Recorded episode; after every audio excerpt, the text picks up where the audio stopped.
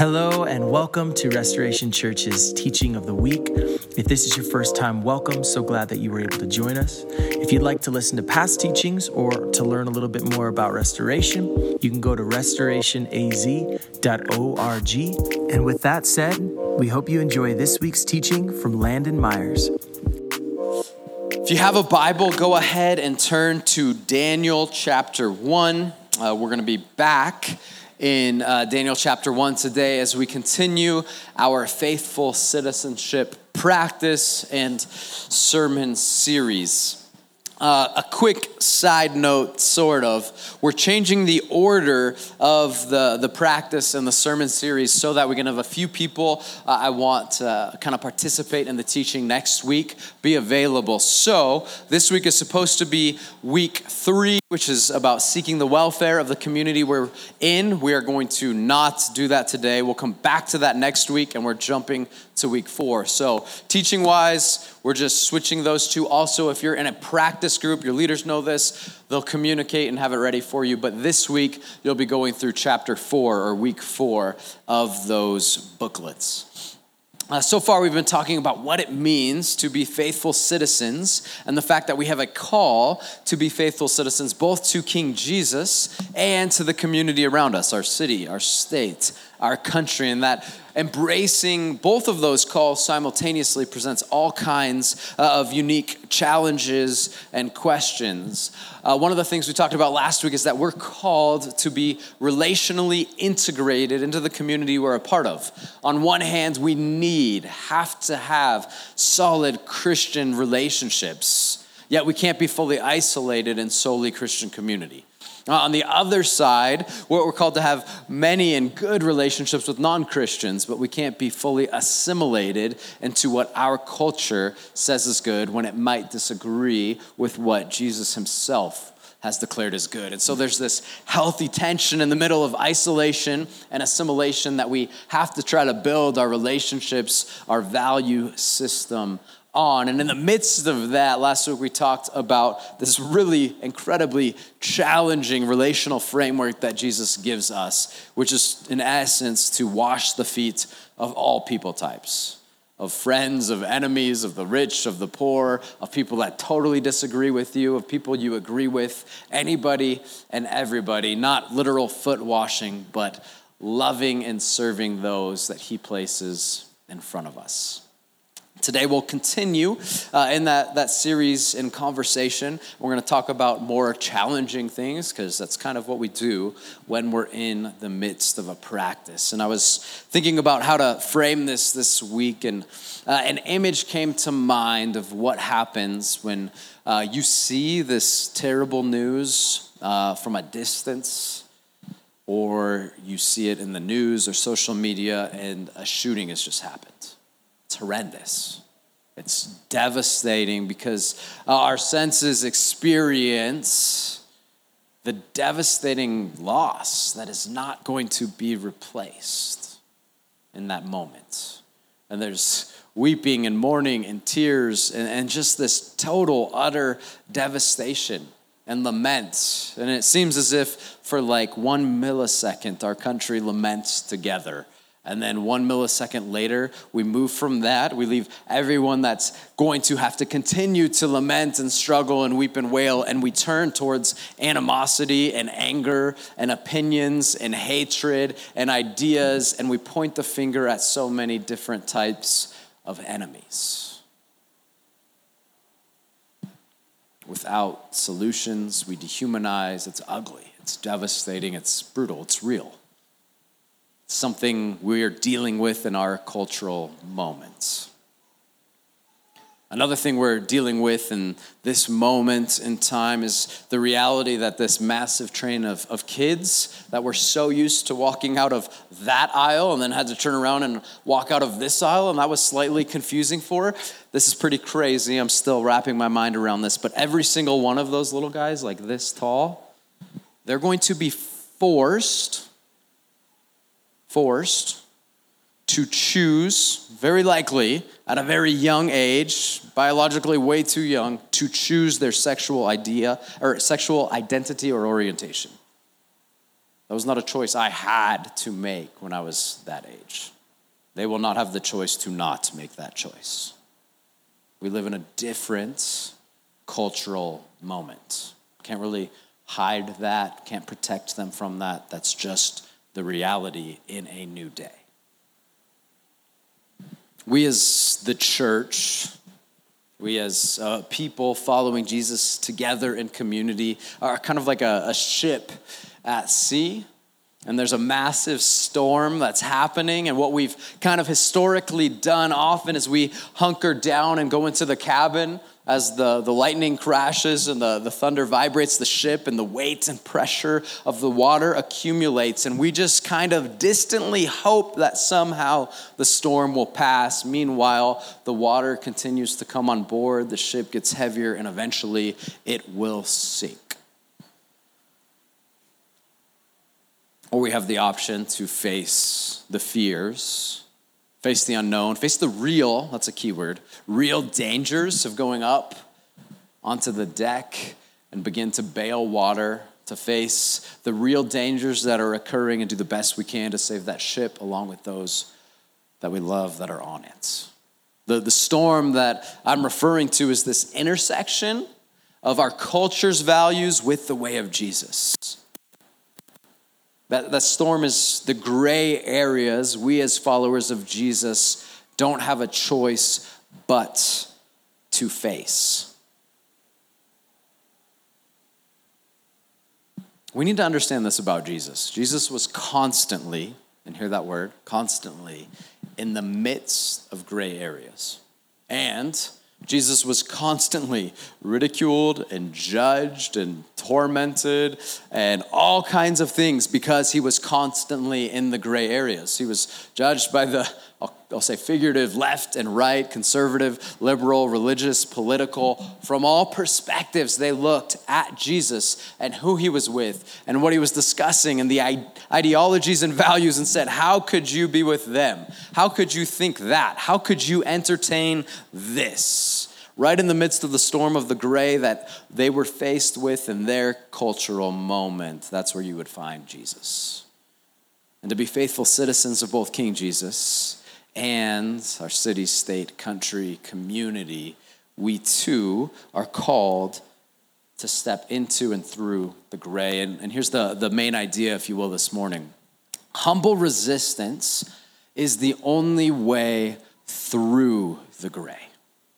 Humble resistance is the only way through the gray. Through is an important concept. Jesus calls us to be relationally integrated with Christians and non Christians alike, to have a voice, to be influential, to be loving, strong, and compassionate. So we're called to go through, into, and through the gray, to actually find success in the gray. And the only way that that's going to be possible is with humble resistance. Larry Osborne, a pastor in California, wrote a book called Thriving in Babylon. He says this. Today, we are far more prone to isolate than to infiltrate. We keep our personal contact with godless leaders and institutions to a minimum. And when we do engage, it's more likely to be an adversarial confrontation than conducted in a civil conversation. Many of you have experienced this. It's no wonder our cultural influence is at an all time low. Feel that for a second, because that's the weight of what we're discussing. Our cultural influence is at an all time low because of how we handle the gray.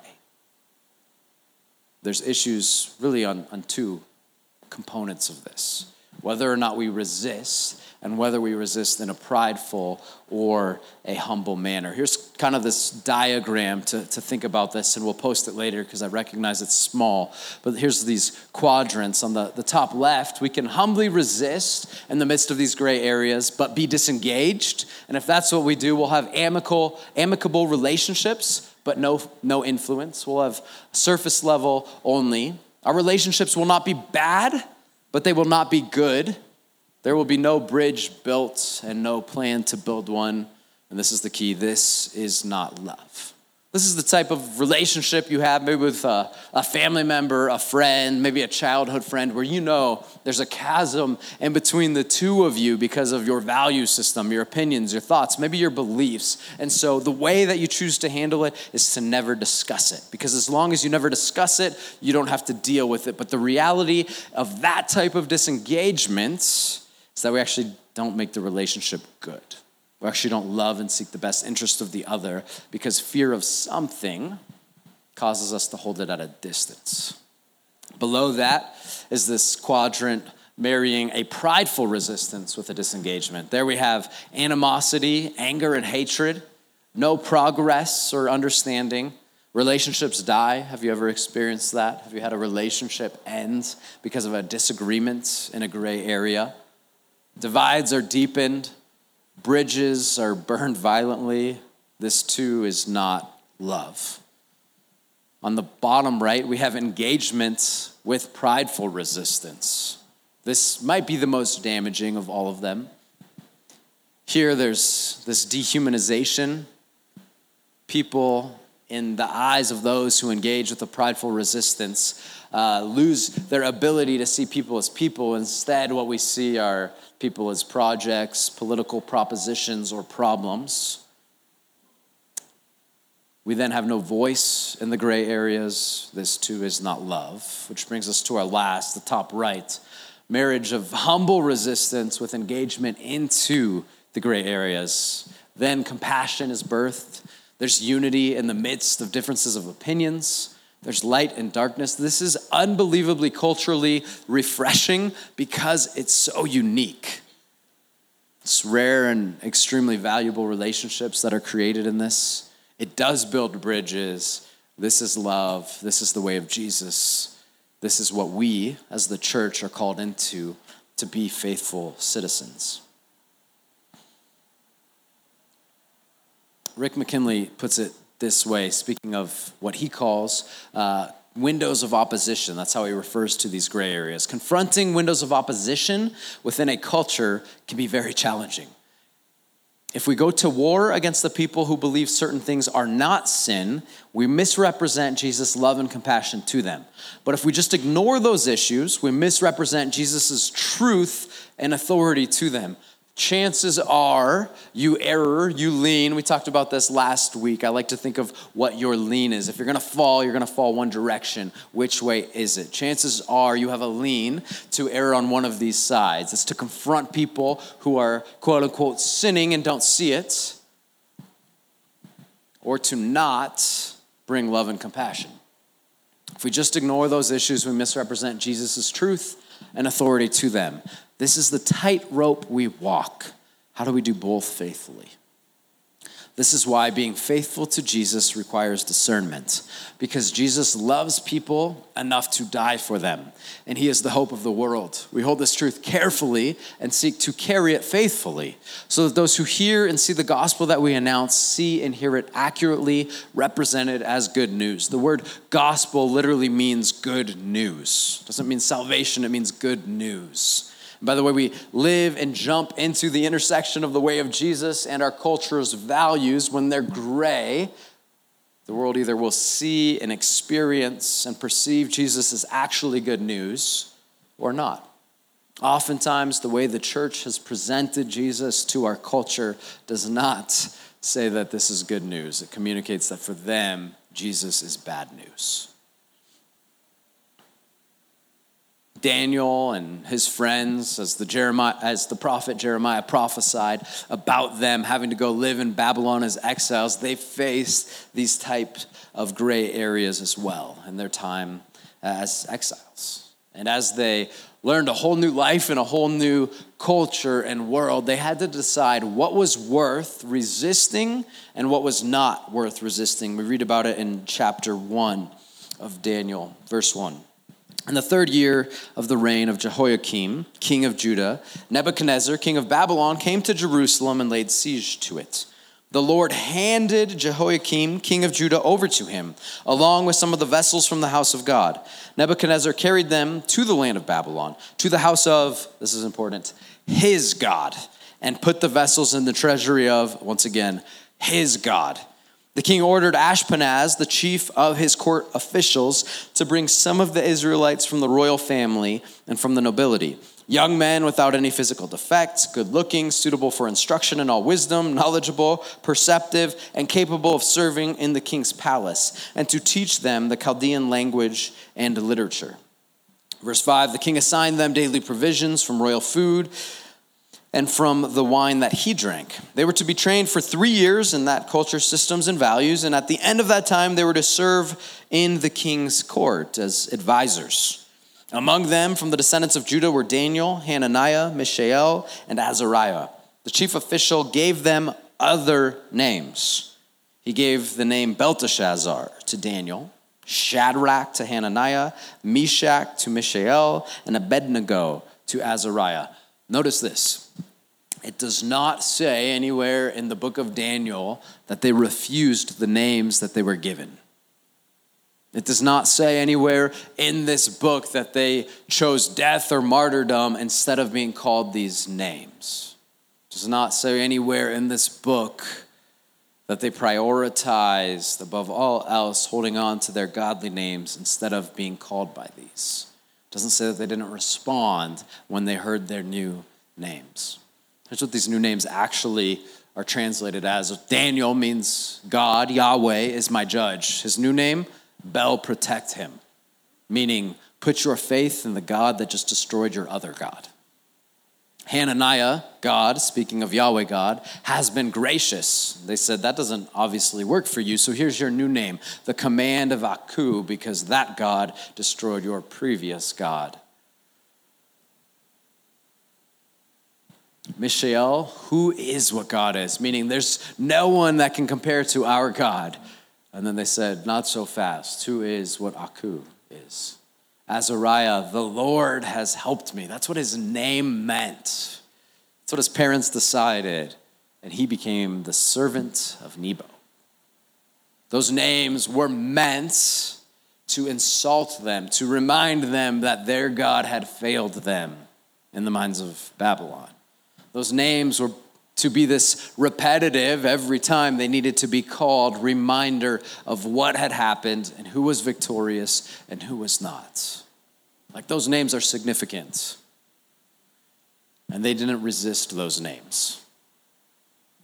Many in our American church would never put up with what Daniel and his friends did by accepting those names in this culture.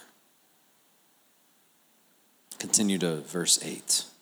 Daniel determined that he would not defile himself with the king's food or with the wine he drank. Now, this is different. In this moment, he is choosing to resist, unlike they did with their names. So he asked permission from the chief official not to defile himself. God had granted Daniel favor and compassion from the chief official. Yet he said to Daniel, My Lord, the king assigned your food and drink. I'm afraid of what would happen if he saw your faces looking thinner than those of the other young men your age. You would endanger my life with the king. So Daniel said to the guard, whom the chief official had assigned to Daniel, Hananiah, Mishael, and Azariah, Please, test your servants for 10 days. Let us be given vegetables to eat and water to drink. Then examine our appearance and the appearance of the young men who are eating the king's food, and deal with your servants based on what you see. Deciding what to resist and what not to resist was an incredibly significant challenge for Daniel and his friends and that culture at that time with the breaths they were breathing that God gave them. It was a brutal place to be in the midst of the gray they faced, yet that was where God had placed them. We face incredibly challenging gray areas as well that are not fun places to be and fun conversations to have and comfortable relationships to engage in. Yet it's where Jesus has placed us. That's significant. Gray. It's an important word. Most of these things are not black and white. And as I say that, there's many of you already thinking through a whole bunch of proof texts that you want to send me in an email or something about the things that are black and white. So hear this I am not saying that there is not black and white. There's a lot of black and white in the scriptures. However, there's also a lot of gray. And if you find yourself in a pattern of thinking that it is only black and white all the time and you don't see gray relationally, the strength of Jesus and his good design for life and the compassion that he loves people with, if your pattern is only black and white, you are probably significantly blinded by pride. It's just the reality of the, the picture the scriptures paint for us. And he calls us to be strong, living into his way in our cultural moments, yet to be equally strong with compassion and understanding and love. So, how do we know what to resist and what to not resist as Daniel and his friends had to make those decisions? That's an entire different series and an entire different sermon at the least, but a few quick points on that I do want to cover. Knowing what to resist and what not to resist requires these things. One, constant practice and discussion. If it's not black and white, it's not the same tomorrow as it will be today as it was yesterday. As I mentioned, the kids that were up here a minute ago that we prayed a blessing over, they have new challenges and questions and gray areas than I did when I was a kid. And the next generation and we will have different challenges tomorrow and 10 years from now and 20 years from now. So we can't settle. You can't think you have it together. This is what I mean by it's not black and white. The palette is continuously changing. Jesus is not changing. His way of life is not changing, but our culture does. And what love looks like based on who Jesus consistently is, that shifts. We have to understand that. This is why what we talked about last week relational integration, having healthy Christian community and healthy non Christian community, not being fully assimilated to the ways of our culture, but being in the midst of our culture and not being totally isolated is so important. You have to have people to continuously discuss the gray areas with. The next thing we need is a deep awareness of where our values are actually coming from. We make assumptions that we know where our values come from, but we often don't even know. We might assume it's the Bible, we might assume it's church, but that could be a specific denomination, that could be a specific teacher, that could be a specific interpretation of the scriptures, it could be your family for generations, it could be a political ideology, it could be all kinds of different things.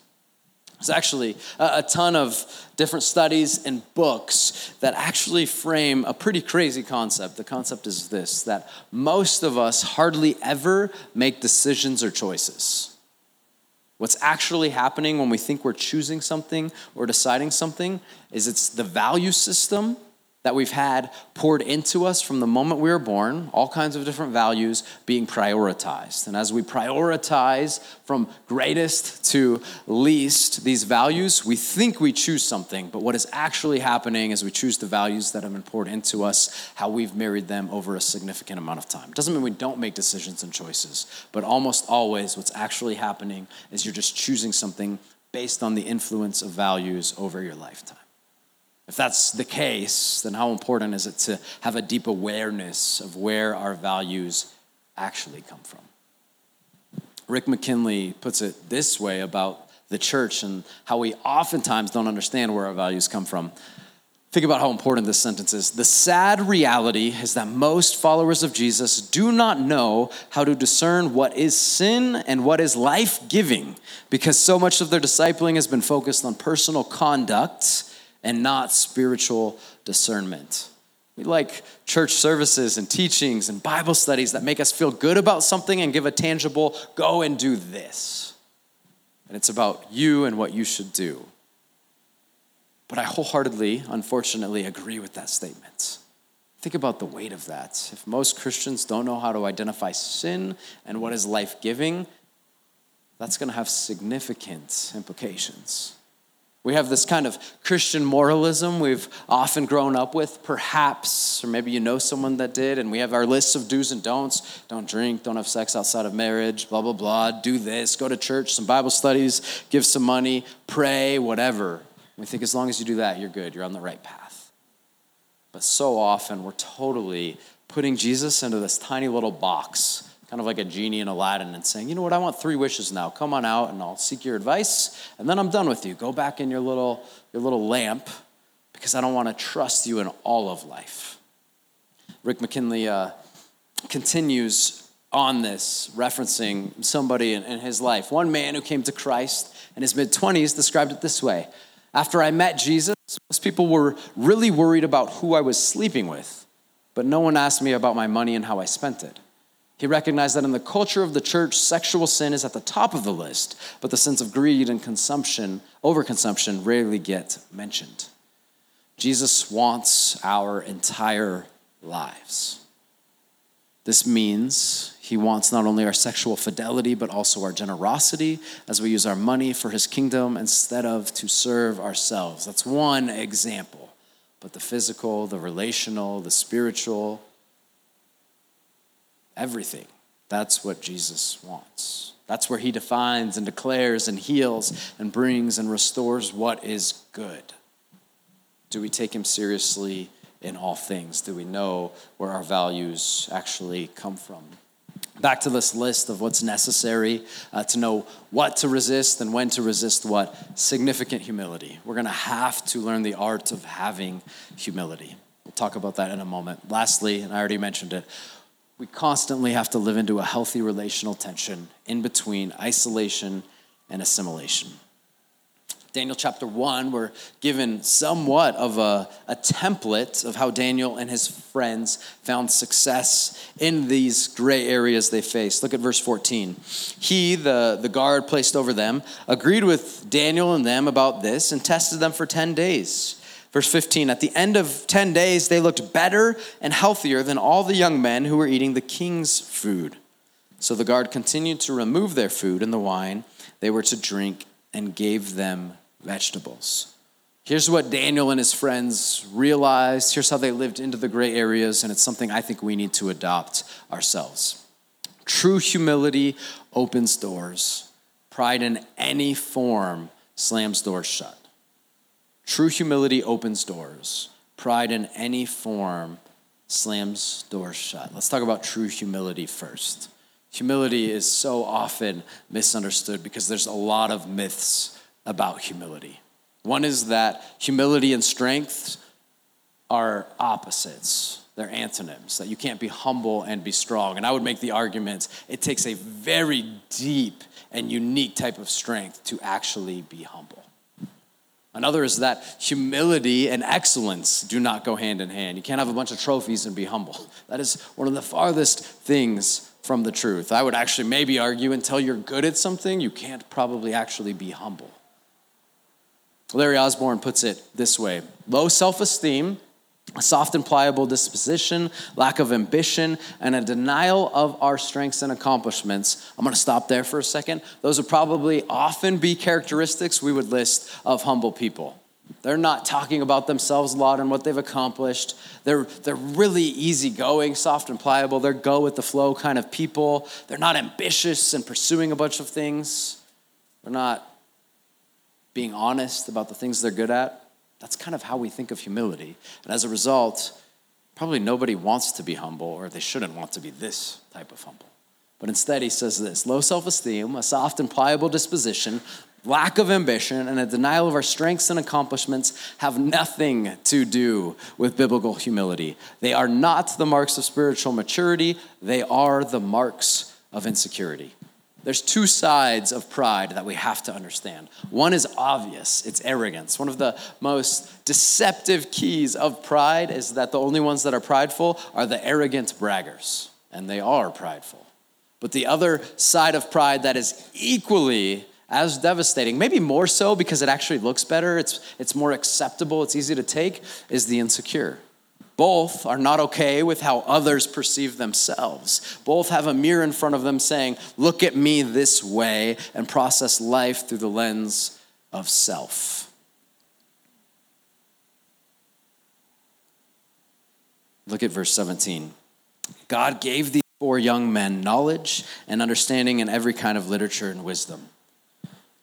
Daniel also understood visions and dreams of every kind. At the end of the time that the king had said to present them, the chief officials presented them to Nebuchadnezzar. The king interviewed them, and among all of them, no one was found equal to Daniel, Hananiah, Mishael, and Azariah.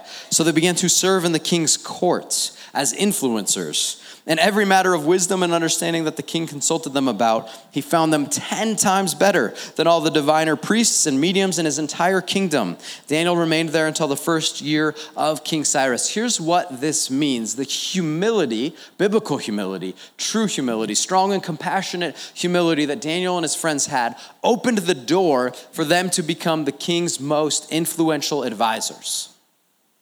In the midst of having everything taken away from them, they sat at the right hand of the king to give him advice and input on what was actually valuable, on what was actually good, because their humility opened the door for that to happen. This godly humility came with a lot of success. It also came with death threats and near death experiences, but it came with a lot of success and opportunity. True humility opens doors. Pride in any form, meaning arrogance or insecurity, both are pride, slams doors shut. Imagine for a moment when they're given these new names and they just deal with it because they're young. They don't know what to do. This is new for them. They have to make choices. They choose not to resist. And so one of them says, You know what? The next time something happens, we better step up. And now they're supposed to eat this food that historically they were not allowed to eat. And so the, their, their plates are presented, and one of them stands up and goes to the guard, Hey, you idiot. We can't eat this trash. We don't defile ourselves in this way. You should know better than that. How do you think that would have went for them? Probably how it goes for us in today's culture when the church responds to people in that way. And that reaction is known pretty well because it's something the church has done a lot of. But that's not what Daniel did. Daniel and his friends weren't blinded by pride.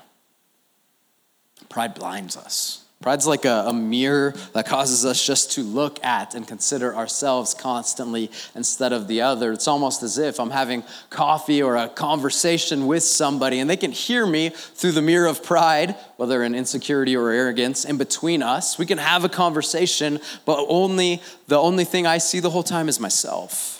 The only thing I hear the whole time, even as they talk and I listen, if I get that far, is my perspective, my story. How does this impact me? What fears does it cause for me? What can I achieve? What opportunities can I get from this? There's a mirror that looks at me, talks about me. I like it, I pursue it, I fix it, and I don't see a person. So this is the dehumanization that happens. Instead, I see a problem, I see a political proposition, prop two or whatever that from my world with my mirror I want fixed. Pride blinds us. We stop seeing people. Ed Stetzer frames it this way in his book, Christians in the Age of Outrage. Behind every expression of outrage in our age is real need, brokenness, and destruction that our message of reconciliation through Jesus is meant to address. The age of outrage may be defined by its anger and polarization, but beneath these self defense mechanisms are real and valid underlying questions as people try to understand their origin, identity, purpose, and path in life. There's real brokenness in our world. You've all faced that. And so people are coping with real issues and questions because they're real people with real problems. Those come out in different ways. As the church, we've often been guilty of ignoring what's on our wall. The first word there, broken stories, becoming beautiful. There's real brokenness, and people are going through real things, and oftentimes we've ignored that because we live with a mirror in between us and them, and we look at everything from our perspective only. Tone matters in these conversations. We're called to strength and compassion. Daniel and his friends were strong. They stood up for things. They resisted, but they did so with humility. Resistance without humility is not going to be impactful. humility without resistance will not be impactful.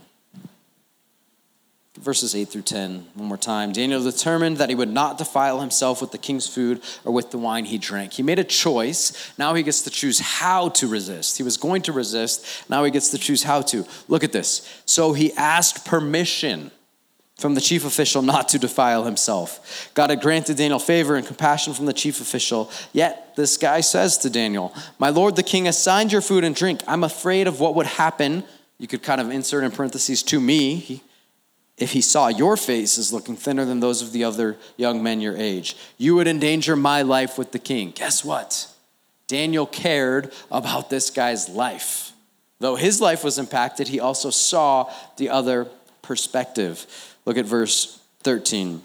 Daniel says, Test us, then examine our appearance and the appearance of the young men who are eating the king's food, and deal with your servants based on what you see.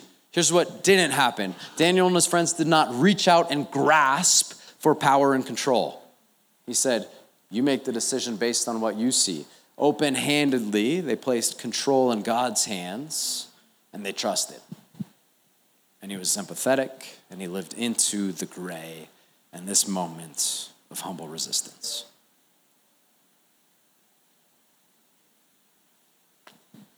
Can we put that slide with the, the four quadrants back up? Where do you think you often find yourself? On the side of disengaging? Is it with a prideful resistance or a humble resistance? Or is it on the side of engagement with a prideful resistance or a humble resistance? Where are you in this? It's got to start with awareness. I'm going to invite the, the worship team back up. As they come up, though, I want us to pause and I'm going to give us just a, a few minutes to pray. close your eyes if that's helpful, but I, what I want you to, what I want to encourage you to do is this let the image of faces or people or the sound of, of conversations come to mind when you've dealt with these gray areas and ask yourself if there's anyone you need to seek their forgiveness. Do we, as the church, do you personally need to repent of how you've handled the gray areas? One of the most impactful things we can do to regain a voice and authority and influence, to show that the gospel of Jesus Christ is actually good news to all people, is to become really good at repenting. And there's no doubt that the church needs to repent of how we've dealt with the gray areas often. I'm not saying we should not stand strong for the way of Jesus because it's actually good. One of the most loving things we can do is stand strong because his way is good and the world needs his way of life but we have to do it compassionately. Go ahead and spend a few minutes in prayer, asking the Spirit to give you wisdom and insight to what this has looked like in your own life. Let's spend a few minutes in prayer now.